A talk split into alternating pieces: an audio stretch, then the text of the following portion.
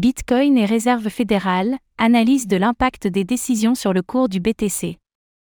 Une étape importante de cette semaine chargée fondamentalement vient de passer, la décision de politique monétaire de la Fed américaine. Cette dernière s'est montrée, malgré la hausse de son taux à 5,50%, plus accommodante que prévu dans les termes de son communiqué de presse et de sa conférence de presse. Quel impact sur le cours du Bitcoin?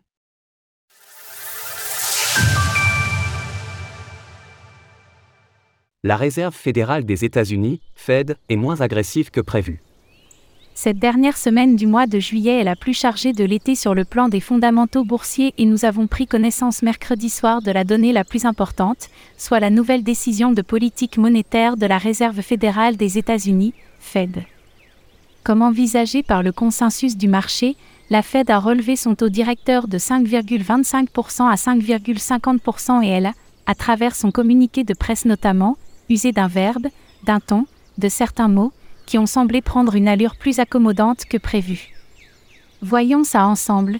Tout d'abord, la Fed a rappelé qu'elle était data dépend, surveillant les chiffres de l'inflation et du marché du travail US, jusqu'ici pas de surprise, mais elle a surtout insisté sur la notion de lag, c'est-à-dire le temps nécessaire pour que les nouvelles conditions de coût du crédit produisent un effet vraiment contraignant sur l'inflation.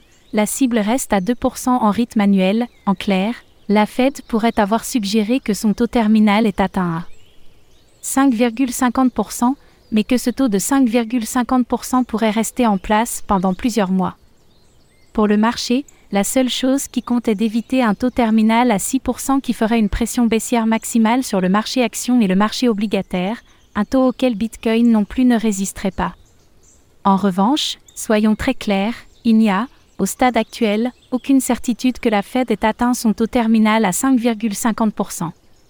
Les anticipations de marché ne sont qu'un jeu de probabilité, selon le prix des contrats futurs négociés à la bourse de Chicago sur le taux d'intérêt des Fed Funds, il y a encore 25% de chances que le taux terminal dépasse les 5,50%.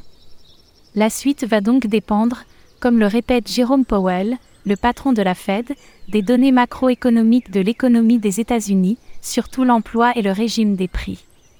La résistance à 31 800 dollars est l'ultime chance du bear market. Sur le plan de l'analyse technique du cours du Bitcoin, le marché continue de jouer avec les nerfs et la patience des traders, en ne faisant toujours pas un choix technique qui soit clair en termes de tendance.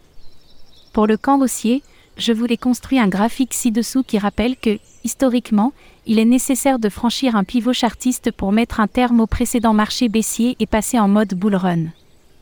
N'évoquons pas trop vite le prochain bull run car selon moi c'est le halving du printemps 2024 qui va donner le top départ. En revanche, en amont du bull run, il faut faire sauter ce pivot chartiste et le pivot de notre temps se situe à 31 800 dollars et il faudrait le dépasser avec une clôture hebdomadaire ferme pour faire lever de la victoire. Alors soyez patient car la phase latérale entre 25 000 dollars et 31 800 dollars pourrait encore durer un certain temps, avant que le signal haussier ne soit donné. Retrouvez toutes les actualités crypto sur le site cryptost.fr.